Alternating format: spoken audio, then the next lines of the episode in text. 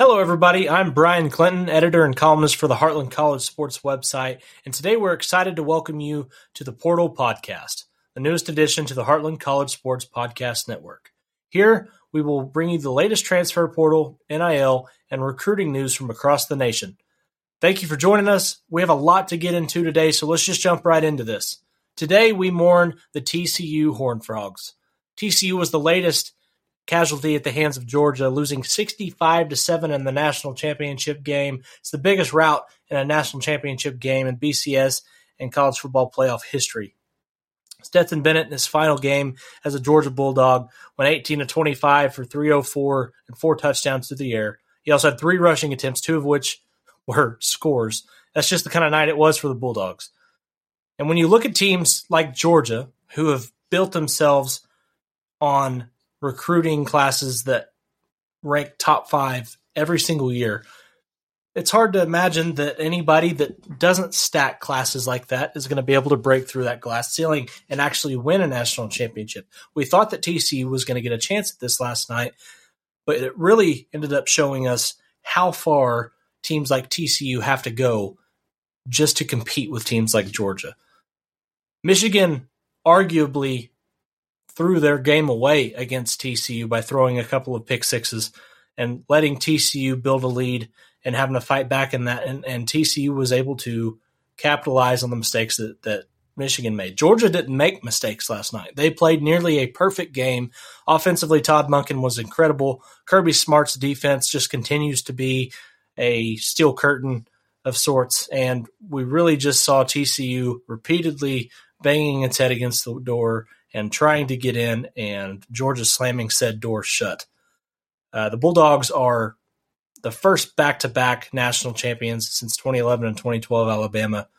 And Alabama is the only team that they rank behind currently in recruiting, as they have the second-ranked recruiting class in 2023.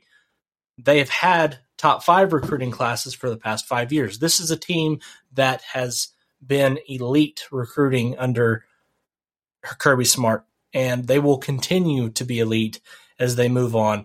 And that's why this is just kind of bad news for the rest of college football, not just TCU. Georgia's going to continue to be what we saw last night. There is a torch being passed. We saw Nick Saban on the panel last night.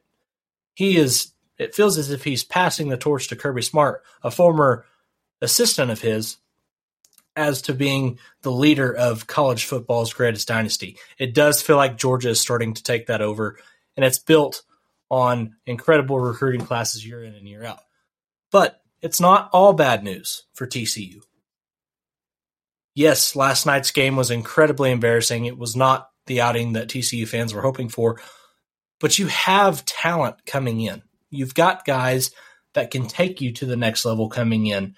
You've hit the transfer portals very successfully. You rank 5th in the country in portal rankings at the moment.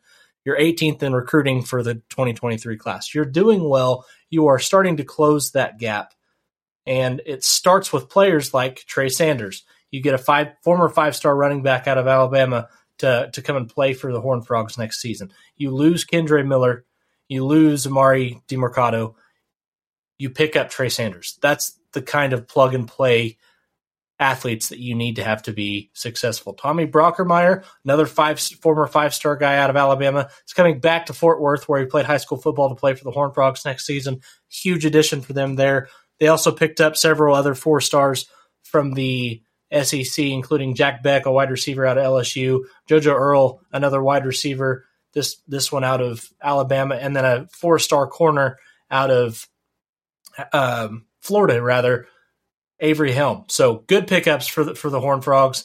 Definitely players that will be immediate impact players for the Horned Frogs in going into next season, and teams like TCU, who have less talent already in their reserves, need to start hitting the portal like this. And Sunny Dykes has done a really good job in year one, keeping guys from hitting the portal for the most part and bringing in high-end talent to replace the guys that are outgoing. TCU did lose one player to the transfer portal after the loss. Former 4-star quarterback Sam Jackson's hit the portal. He was a member of the 2021 recruiting class. But the good news is TCU will return Chandler Morris, who Sunny Dykes originally picked for the starting job before Max Duggan took over when Morris was hurt. So there is good news at quarterback. TCU is going to be just fine offensively under Sunny Dykes and Garrett Riley. I think that you're going to really start seeing that team push to be more and more successful along the way and continue to be a team that pushes for Big 12 championships moving forward. A team that may struggle to push for Big 12 championships in the immediate future, just based off of recent history here, in the last few weeks we've seen Oklahoma State really start to catch fire, and not in a good way. There are plenty of folks around the program in Stillwater that are not particularly happy with the direction of things under Mike Gundy at this certain point in time. He refuses to change and adapt in an NIL world. I'm not saying that Stillwater needs to start focusing more towards putting NIL opportunities together so that Mike Gundy can pay players to come and play for Oklahoma State. But I am saying that they need to make it more of a priority than it currently is. Right now, you're seeing Oklahoma State lose impact players from all over the field to other programs, not necessarily just for NIL opportunities. There's more going on there, in my opinion, but we are seeing lots of guys leave, particularly guys that have been big-time players for Oklahoma State. There are currently 16 scholarship players in the transfer portal that played for Oklahoma State last season. Bryson Green was a starter. John Paul Richardson was a starter. Mason Cobb was the leading tackler on the team and starting linebacker. Jabbar Muhammad's a starting cornerback. Dominique Richardson's a starting running back. Trace Ford, starting defensive end. Thomas Harper, starting cornerback. These are guys that made plays for Oklahoma State all season long, and that goes without even mentioning Spencer Sanders, the quarterback who started in Stillwater for the last 4 years. What are we doing? What's happening? I know that there are issues going on within the program as far as the offensive coordinator position goes, and play calling duties maybe wanting to be changed by players or roles wanting to be changed, as we've seen several wide receivers leave the program. But does that elicit this type of mass exodus on its own? I don't think so. I think that there might be a little bit of back and forth between the coaching staff and the players as far as player relations go and NIL opportunities and things of that sort. So when you look at those things, guys like Spencer Sanders, where's he going to land? There's going to be somebody out there.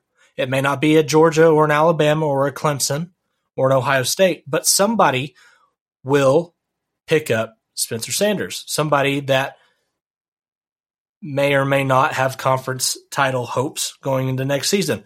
Look at maybe a team like Penn State. Penn State has a guy in Sean Clifford outgoing that has been a starter there for several years. Maybe they're comfortable with getting somebody that's experienced, and Spencer Sanders is certainly that. He's had plenty of college football under his belt to be considered one of the more experienced players in the portal, and he's fresh off of a 2021 season where he was the offensive player of the year in the Big 12. So we're talking about somebody that's got experience, has been successful. Penn State might be a landing spot. Does he land with Hugh Freeze in Auburn? There's been some rumors and speculations that that might be where he ends up based off of some things on Twitter. We don't really know particularly, but it has been rumored that he was thinking about coming back to Stillwater, and that never ended up being an option for him once he said that he wanted to come back.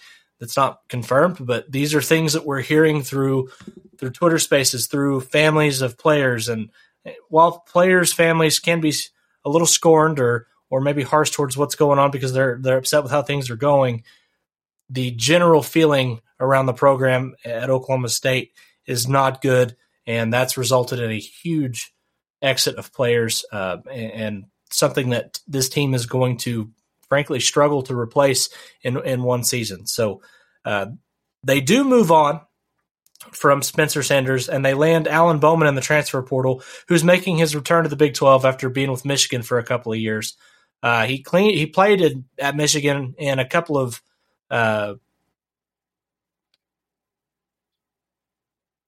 non-important parts of the game, but he was able to get back into the Big 12, and he spent 3 seasons with Texas Tech in Lubbock and threw for over 5,000 yards and 33 touchdowns in those three seasons. So it is a really good pickup for Oklahoma State to bring him back in. I think that that's going to be something that they can hang their hat on as far as a piece to build around moving forward. They also grabbed Leon Johnson out of the transfer portal. He's from a Division III school up in Oregon and was very successful there. I think that having a 6'5" target that Alan Bowman can start building some rapport with will be big for Oklahoma State going into next year. But the big one is Alan Bowman, former quarterback for Texas Tech. Speaking of Texas Tech, the Red Raiders just lost Emmett Jones, their wide receivers coach, one of their best offensive assistants to the University of Oklahoma, who really needed somebody to step in and stabilize that position group.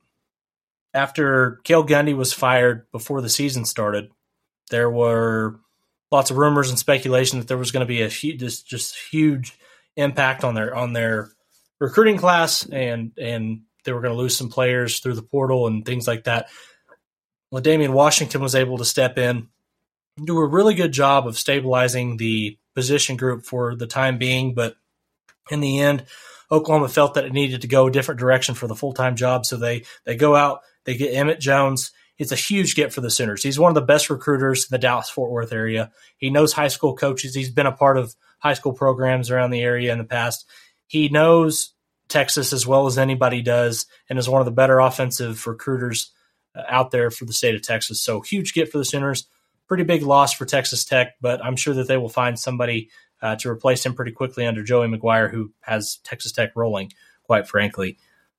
The Sooners are bolstering their defensive side of the ball this week. They've already landed a couple of defensive linemen to speak of. You've got Devon Sears out of Texas State, a 6'3", 290-pound defensive tackle, and somebody that's put some really good things on tape, and somebody that you kind of expect to step right into the Oklahoma defensive line and make an impact. So I am excited for the Sooners to see how he can impact the front seven for Oklahoma. But the big one this weekend was Rondale Bothroyd. He's a 4-star transfer out of Wake Forest, an all-state ACC type player, somebody that has spent the last 5 seasons in the Wake Forest program, and somebody that has definitely got the juice to be a difference maker in Brent Venables' system going into next season.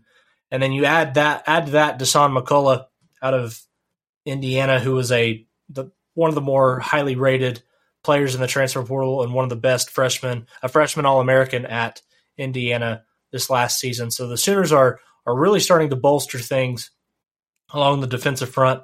And then just minutes ago, Andrell Anthony, a wide receiver out of Michigan, commits to the Oklahoma Sooners and finds his landing spot for the next couple of years at least. Anthony is a guy that has supreme talent, but just did not find the opportunities that he wanted to in the Michigan offense. So Oklahoma goes out and lands him. It's a big get for the Sooners, for Jeff Lebby. It's going to be another really good target for Dylan Gabriel, who's going to have to get over losing Marvin Mims, an All-Big 12 wide receiver who is declared for the 2023 draft. So big stuff for Oklahoma moving forward. There is one big negative in the transfer portal for the Sooners this week. David Ogwebu, who started 13 games for Oklahoma in 2022, decided that he wants to take his talents elsewhere. He had 110 tackles, including 7.5 tackles for loss and 2 sacks in 2022. He ranked 4th among Big 12 defenders and tackles per game. So the Sooners are going to have a hard time replacing him. I do like who the Sooners have at linebacker. They've got a couple of young guys in Jaron Kanick and Kip Lewis who are ready to contribute now, and I do think that Ogwebu leaving gives them an opportunity to show what they've got going into next season, but it's not necessarily a good thing whenever you lose somebody with that much experience and that much progress and that much production whenever you just came off a 6-7 season. So not ideal for the Sooners to lose him, but he is able to go out and get another opportunity elsewhere. It sounds like Houston and Miami are the teams to beat for him at the moment. But the Sooners will rebound. They have a lot of depth at linebacker, a lot of young depth, so it should be fun to see where the Sooners go from there. Speaking of Oklahoma, there's a couple of All-American standouts at the games this last weekend. The Under Armour All-American game and then the formerly known Army All-American game were played, and there were practices all week where they bring the best recruits from around the country in and let them practice one-on-ones and do drills and things of that sort. And the Sooners had a couple of standouts. Jackson Arnold and P.J. Adebore were both at the Under Armour All-American game, and both players drew rave reviews. Jackson Arnold is making his case to be the top quarterback in the 2023 class. So for him to go out and play as well as he did in the game, despite the loss for his side, it was a good look for the Sooners. And then P.J. Adebore is a guy that's showing this elite combination of speed, length, and size. He's going to be a big-time addition for Oklahoma going into next year. A guy that Oklahoma missed out on, David Hicks, was probably the most impressive guy at the Under Armour All-American game. He was practically unblockable on the defensive interior. And those are the kind of guys that teams like TCU and Oklahoma need to start landing if they want to get into a discussion like with teams with Georgia's talent, with Ohio State's talent, with Alabama's talent. David Hicks is a guy that'll help you get there. He lands at Texas A&M, who has been really, really good at recruiting defensive linemen. Unfortunately, they don't stick around for more than a season after they collect the bag. So we'll talk more about that in a second. But that is where Texas A&M is at with David Hicks. They have a really good player there. Zachariah Branch was probably one of the better offensive skill players that I saw this weekend. He's headed to USC to play for Lincoln Riley. He had a 90-plus yard return for a touchdown on a punt return. He's an incredible player, somebody that's twitchy, very, very fluid athlete, somebody that Lincoln Riley is definitely going to use to its fullest extent. He should be an absolutely explosive player for the Trojans, especially whenever you combine him with Caleb Williams coming back after winning the Heisman this last season. Should be really, really good offense there in Los Angeles. On the other side, the formerly known Army All-American game, Dante Moore was probably the most impressive guy for me. He's headed to UCLA. The guy, he's just an incredible quarterback. He's a great athlete. He makes all the throws. He's fluid.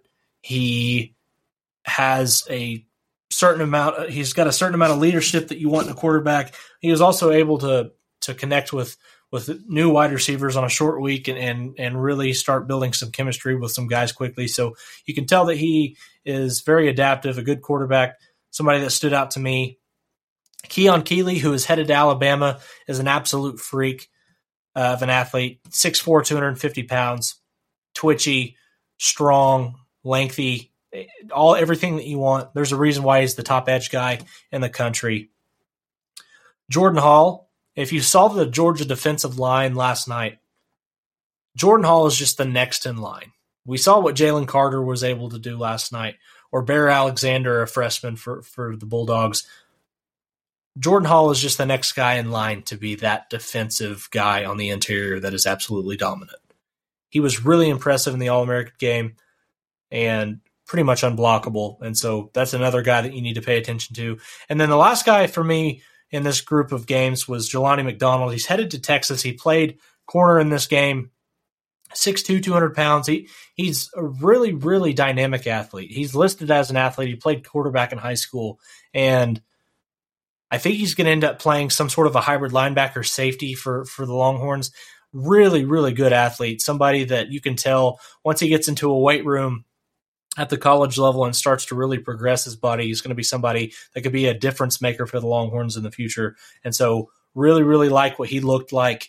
And I think that the Longhorns have a really, really promising future with him. And speaking of the Longhorns, let's jump into my last segment for the night. Miami, Texas, Texas A&M, Oregon, and UCLA.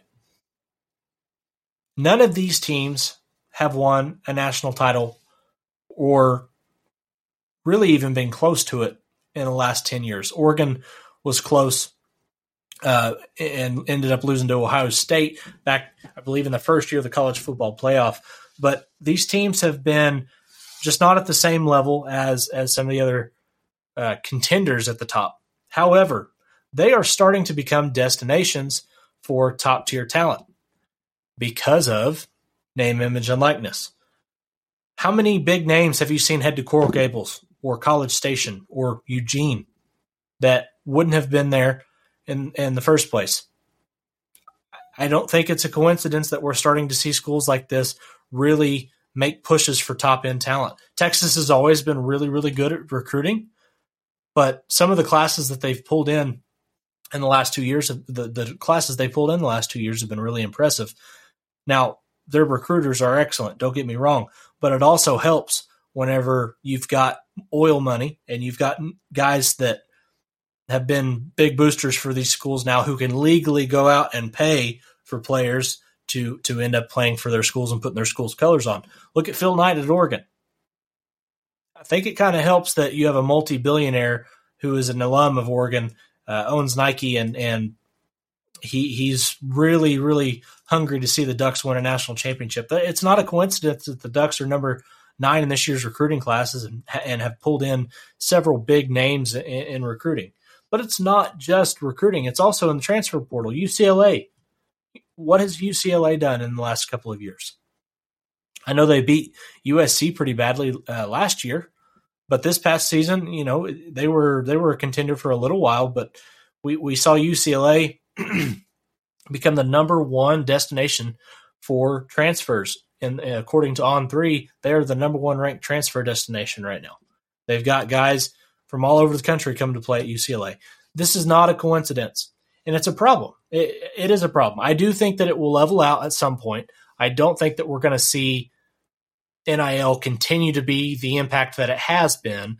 But for the time being, we are seeing these places become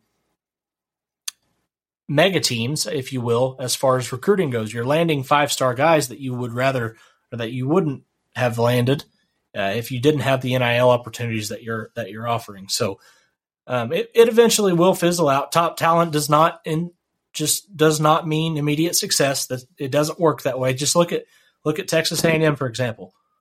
They had the best recruiting class that money could buy in history last year. 27 guys. They lead the country. 27 players are in the portal for Texas A&M right now. They've got all kinds of issues within their program.